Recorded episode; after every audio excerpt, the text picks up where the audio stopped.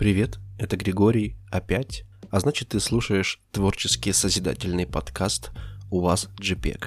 Это подкаст для всех, кому интересно, что вообще происходит и как устроено все э, с точки зрения людей, орудующих планшетом и пером. Ну и даже если ты не из этих там, оставайся, для тебя тоже найдется много чего послушать интересного. А я вот записываю сегодня, будучи слегка приболевшим, поэтому голосок у меня сегодня особенно ангельский, не обессудь. Хоть сегодняшняя тема будет ближе и понятнее именно тем, кто рисует, в графических редакторах. Я все же постараюсь сделать уклон на примеры из жизненного опыта, чтобы не было настолько уж занудно. И, как ясно из названия, это какой-то там творческий level up а говоря проще, прогресс в твоем любимом деле. Как-то же к нему надо стремиться, верно? Как-то отслеживать. Попробую разобраться в этих и других вопросах.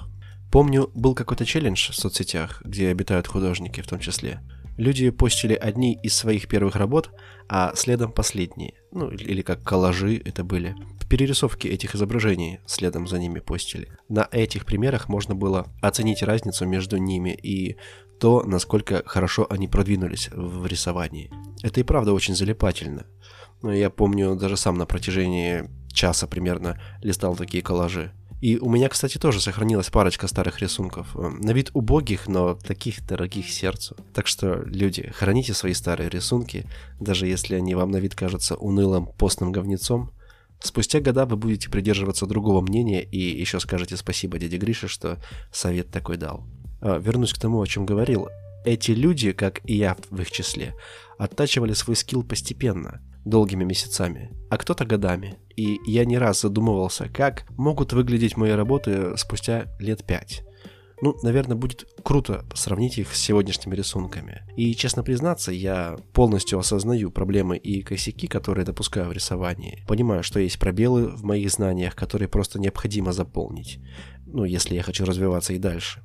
Этих прорех еще очень много, от того этот процесс и интересен. Это что-то сродни ну, тому, когда ты начинаешь смотреть какой-нибудь хороший цепляющий сериал и понимаешь, что впереди тебя ожидает еще целых шесть сезонов удовольствия. Да, настолько это интересно. Но повышение уровня мастерства не происходит у тебя прямо на глазах.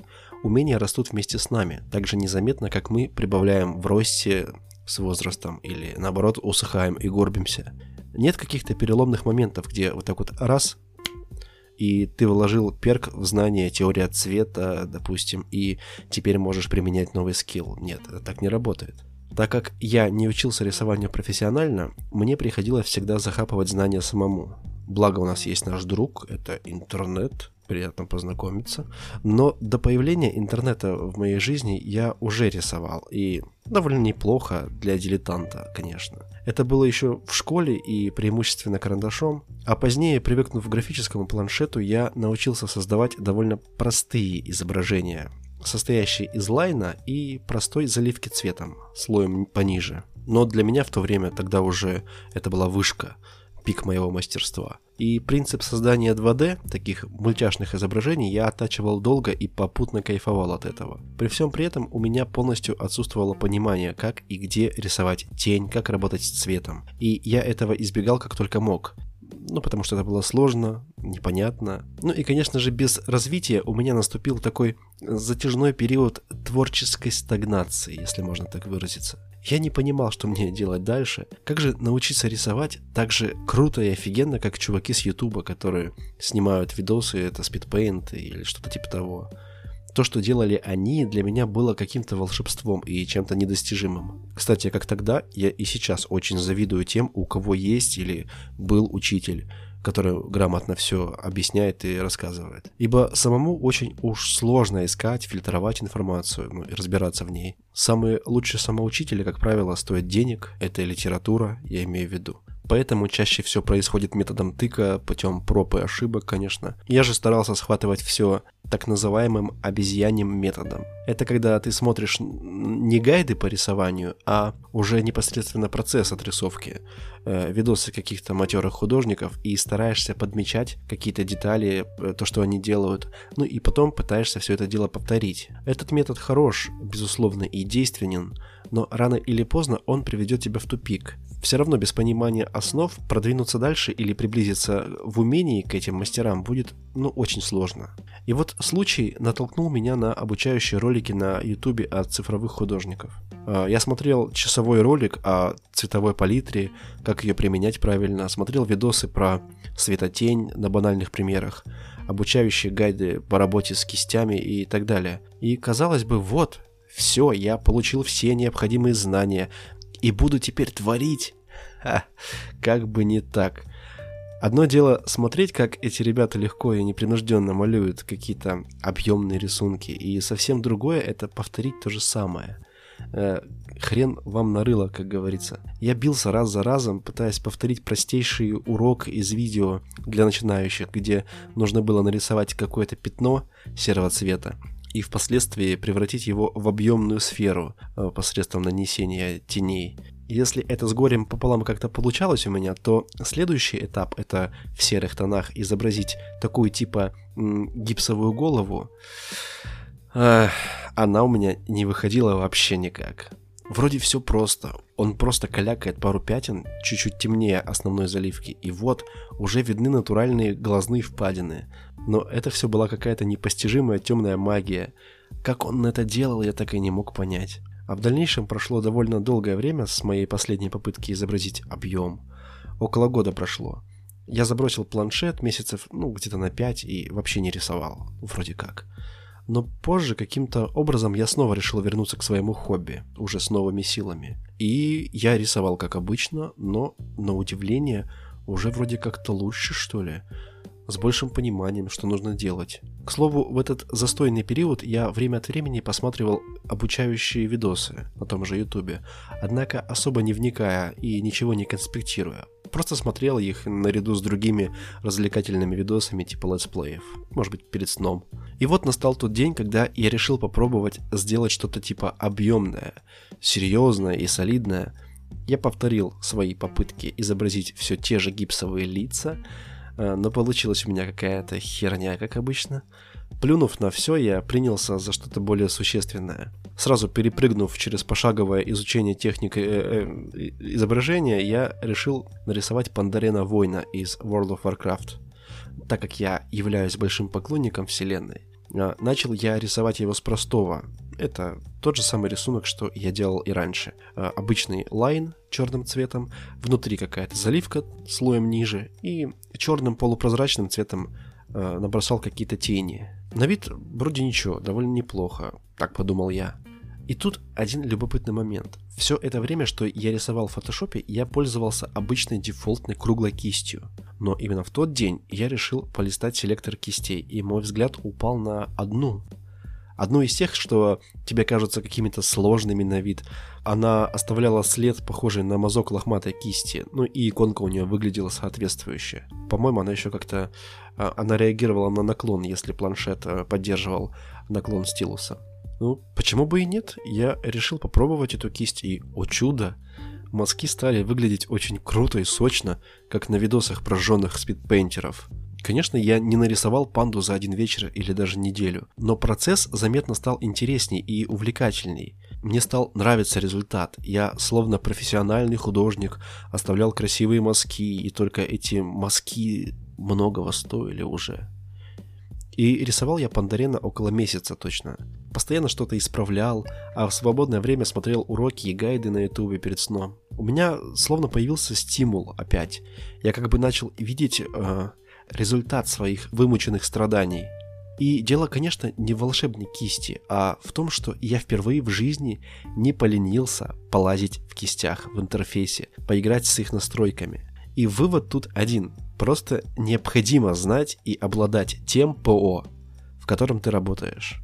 Это твой инструмент наряду с ПК и графическим планшетом. И параллельно гайдам по рисованию рекомендую смотреть гайды и мануалы по своим программам. Это заметно облегчит вам жизнь. Да-да. А спустя месяц где-то панда у меня получился, и это была моя первая такая серьезная работа. Я был очень ей горд, и несмотря на то, что сейчас она смотрится для меня м- намного слабее моих нынешних больших таких работ, Мне она нравилась. Э, кстати, можешь посмотреть на этого пандарена на моей странице Instagram. Это один из первых постов. Там, правда, два рисунка. Первый — это его более свежая перерисовка, которой я горжусь не менее. Это отличная работа. Это одна из моих любимых работ, э, которую я даже отправил в ArtStation Blizzard, чтобы они могли ее использовать в будущем. Например, как карту в Hearthstone или еще в каких-то проектах это уже не важно. Обычно такие фанарты у Blizzard э, хранятся годами до востребования и неиспользованные, там, может быть, их тысячи, а то и больше. Ну, а второй рисунок, если ты так карусельку леснешь в бок, там будет тот самый старый Пандарин Воин, мой самый первый. Но в этом рисунке я все же использовал читерские приемы, да. Огонь по бокам я тупо скачал в PNG из интернета, накинул на него фильтр фотошопа масляная живопись, ну, может, еще какие-то эффекты накидал. Наверное, это и был тот самый фотобашинг, о котором я говорил в предыдущем выпуске, так как я использовал готовое изображение, а не отрисовывал его. Ведь я все еще был не в силах изобразить огонь и решил пойти легким путем. Но тем не менее рисунок уже был закончен, и я кайфовал от него, выглядел он эффектно.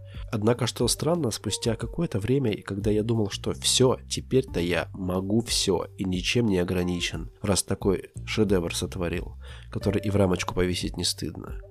И я решил повторить это дело и нарисовать что-то еще.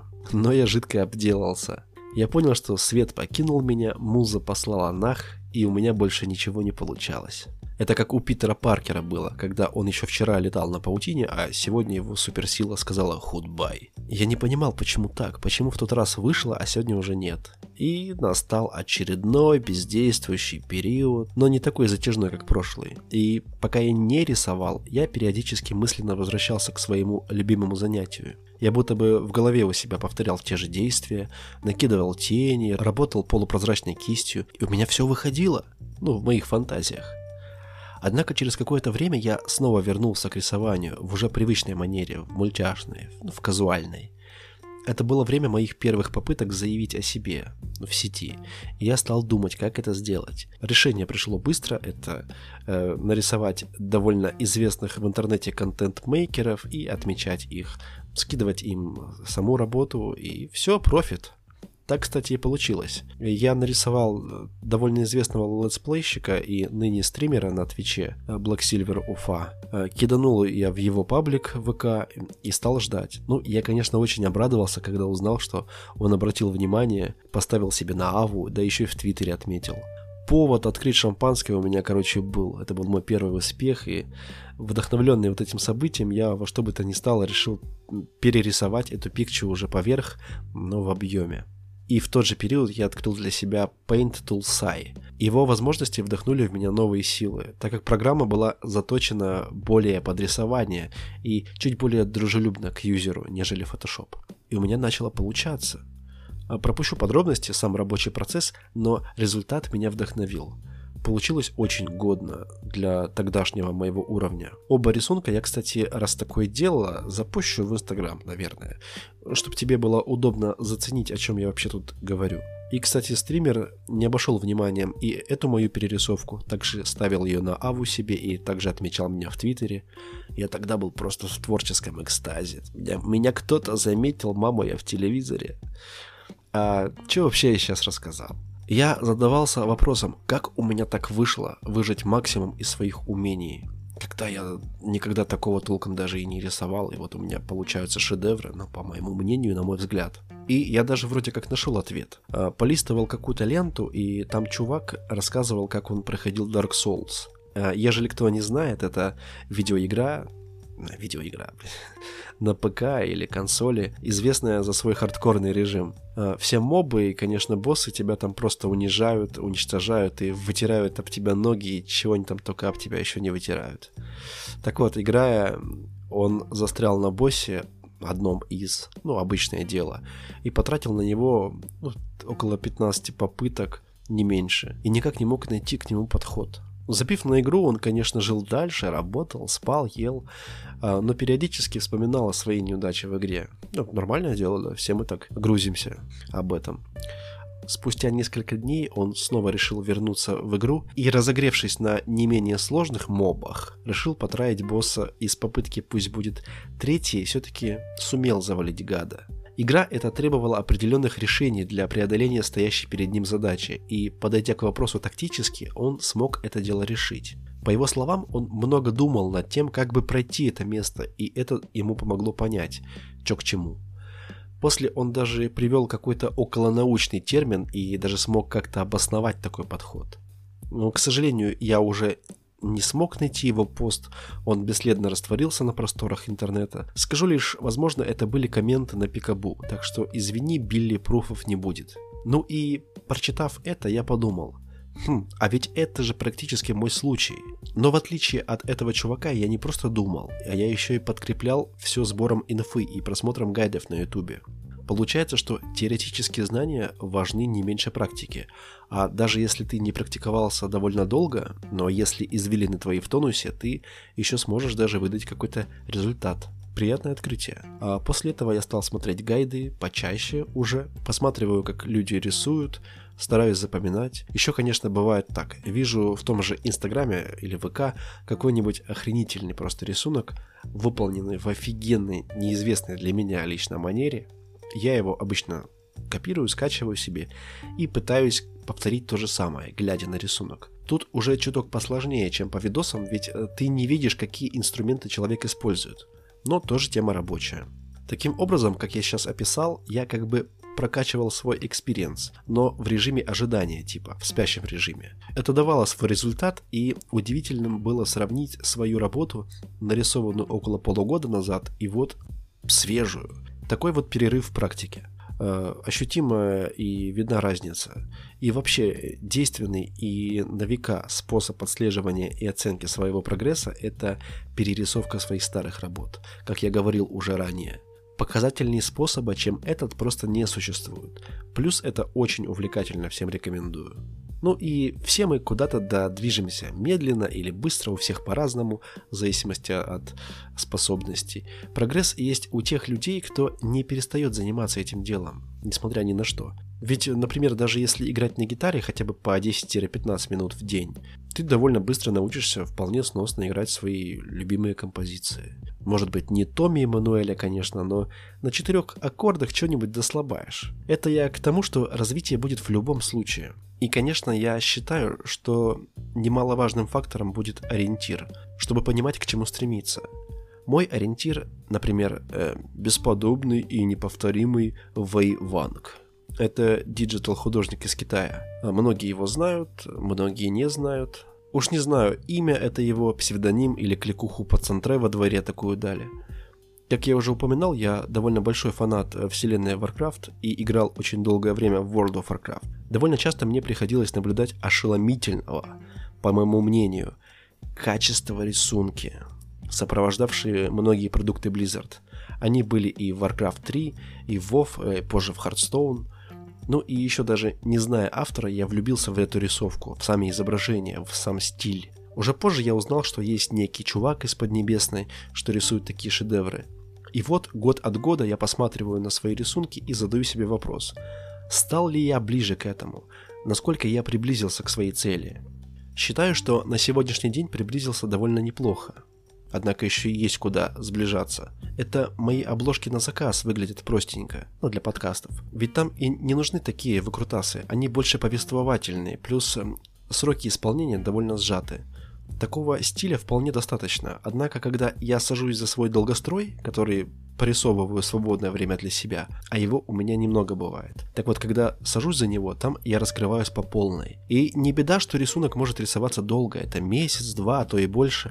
Процесс создания его, по сути, это мой отдых, моя медитация или релаксация. Э, похоже на собирание очень большого пазла. Процесс рисования уже давно заменил мне даже игры, а я, блин, геймер со стажем, сказал бы даже задрот. Только одна WoW сожрала от 8 до 10 лет моей жизни. С перерывами, конечно. Да и геймерство слишком уж бьет по твоей продуктивности. Я для себя нашел, правда, компромисс в последнее время. Так как порой поиграть во что-то все-таки хочется, тут уж никуда не денешься. Но если я скачаю тот же Fortnite, это все, это хана. Буду засыпать поздно, оттягивать работу по дедлайну, нафиг нужно, короче. А компромисс мой в том, чтобы покатать в не особо задротские игры типа Hearthstone. Две катки вполне хватает, чтобы расслабиться, отвлечься от загрузов и можно снова приступать к холсту.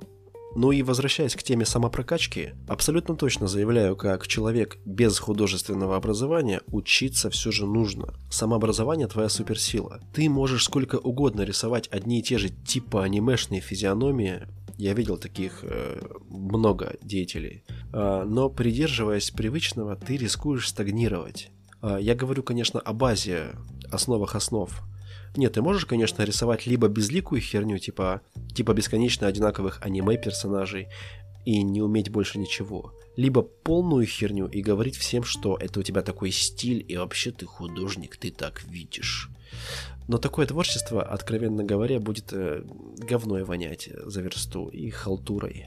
Бытует мнение среди состоявшихся художников, что подражать не зазорно, если, конечно, это часть твоего обучения ну, до плагиата тут далеко, ведь, э, ведь речь вряд ли зайдет о коммерции. А, кстати, о плагиате, воровстве и в творчестве и подобных мероприятиях я рассказывал в прошлом выпуске. Обязательно послушай, вышло интересно. Ну и подражай на здоровье. Бери в пример работы более прокачанных мастеров и пытайся сделать так же. Конечно, у тебя это не выйдет, а что ты хотел? Но со временем в таких попытках ты откроешь для себя новые приемы, какие-то уловки, которые ты сможешь применить в своих работах. Так оно и будет. И вот совет лично от меня. А, вот ты придумал или придумала, что будешь рисовать. Ну, возможно, это что-то знакомое. Я так думаю. Ведь ты уже под вдохновением от чего-то или от кого-то и хочешь свою бурю эмоций излить на холст. Может, это фанарт какой-то будет. Это не важно. Главное, тебе нужно хорошо знать то, что ты планируешь изобразить. Да, звучит банально, но такова правда. Побольше гугли, это полезно. А вот я о чем толкую. Когда я рисую обложки для того же подкаста, короче, история, как пример, мне частенько приходится погружаться в тему выпуска.